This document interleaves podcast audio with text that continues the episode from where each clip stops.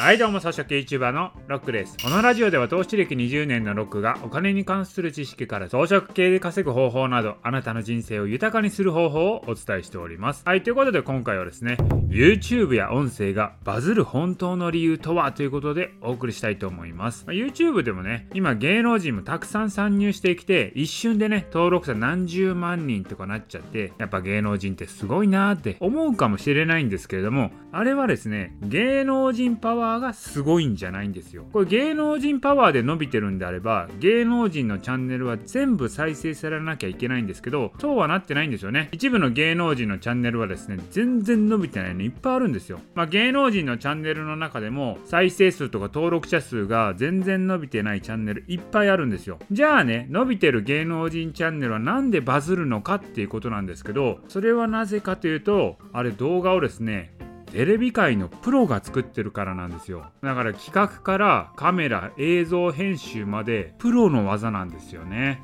YouTube ってあんまり編集とかせず来らなくてもいいみたいな考え方で芸能人が参入してたりするんですけどやっぱそういうチャンネルは伸びてないのが多いんですよ。他にもねまあ芸能人じゃないんですけどもよく女性のねぼっち系動画とか Vlog 的なもので伸びてるのあるんですけどもそれもですね素人がやってるように見せかけてるんですけれどもプロの作家がついてカメラ編集とかプロがやっているもの結構見ます。結構ありますね。だから本当はね。素人個人がやってるように見せかけてるんですけどいやもうこれプロの技だなっていうの結構あるんですよね。やっぱりですねそういうやつっていうのはバズってるんですよ。まあ例えばねなんか独身 OL のなんちゃら日記みたいなチャンネルとかあったりするんですけどまあああいうので Vlog 的に日記みたいなことをねダラダラ流してるように思うんですけどもあれはですよ完全に作家さんがついてカメラワークも完璧編集もすごいみたいなチャンネルなんですよ。そういうの今いっぱいありますから。裏にね全部プロがついてるチャンネルいっぱいありますね。やっぱりねプロとアマにはですねテクニカルスキルに違いがあるんですよね。これね私もねよく思うのがネットフリックスとかね、まあ、いろんなドラマとか映画見るんですけれども私がね YouTube やってるかか知らないですけどカメラワークにすごい目がいくんですよ。こうカット割りとかなんでこの角度から撮影しているのかとかすぐ目がいっちゃうんですよね。あとカメラワークなのか編集なのかはわかんないんですけれども例えばなんか歩いてるシーンとかありますよね。歩いてるシーンに足音に合わせてこうあんまり気づかない範囲であれカメラがブレてるんですよね。歩きながら手持ちで撮影してるとかそういうのじゃなくてこう明らかにね引きでね役者さんが歩いてるシーンがあるとするじゃないですか。あれはねもうカメラ固定してブレずに撮影できるんですけどあえて足音に合わせてカメラがブレてるんですよね。まあ、そういうのとか見るとうわなんか気づかない範囲でいろんなテクニカルスキルが盛り込まれてるんだなって思うんですよね。まあこういうね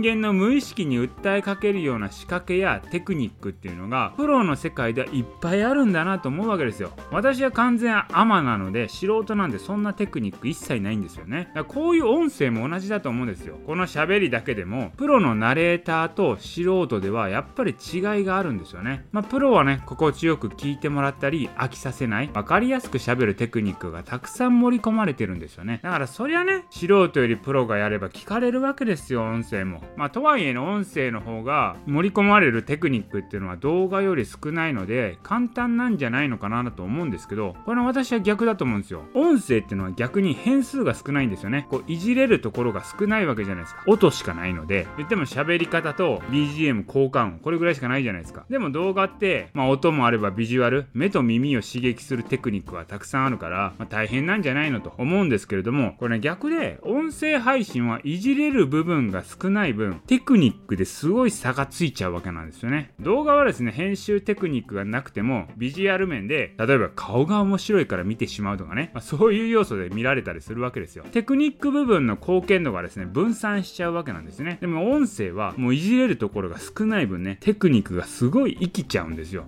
それで差がつきやすいっていうことですよ。そんな感じでねこの YouTube っていうのは今テレビのプロが入ってきてるからまあやっぱりねバズってる動画はもうプロが入ってるの多い。YouTube はだんだん難しくなってるのは事実だと思います。でもねこれ唯一テレビのプロがやってないこの YouTube 独自に出来上がった編集文化っていうのがあるんですけどそれはジェットカットなんですよね、まあ、YouTube 見てたらよくあると思いますけどこのね喋りの間を不自然なくらいカットしていくんですよ。極限までこの間をカットしていくのがジェットカットなんですよね。これ不自然なくらいの切れ目なわけですよ。人間のね周りではこんなに短くならないんですけどそれをね不自然なくらいまでカットしていくのがジェットカット、まあ、こういうのはねテレビ業界では絶対やらないんですよ。でも YouTube で独自にできた文化なんですよね。だこれが今後どうなるのかですよ。だからこのテレビのプロがやらないジェットカットっていうのが今後淘汰されていくのかが注目ですね。ちなみになんですけど今回の音声も最初前半部分ねジェットカット入れて編集したんですよ。私もね音声配信初期の頃は結構ジェットカット気味に作ってたんですね。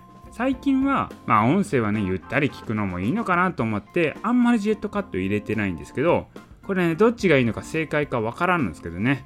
これ違いは分かりますかね。これ一度ねもう一回前半の部分聞いてみてください。あこれがジェットカットなんだと。まあてな感じで今 YouTube でバズってる本当の理由何っていうともうほんとね素人がやってると見せかけてテレビのプロが仕掛けてるぐらいテクニックが盛り込まれてるってことなんですよ。そういう変化がね今起きてますよっていうことをお伝えしました。はいということでね今回の音声は以上です。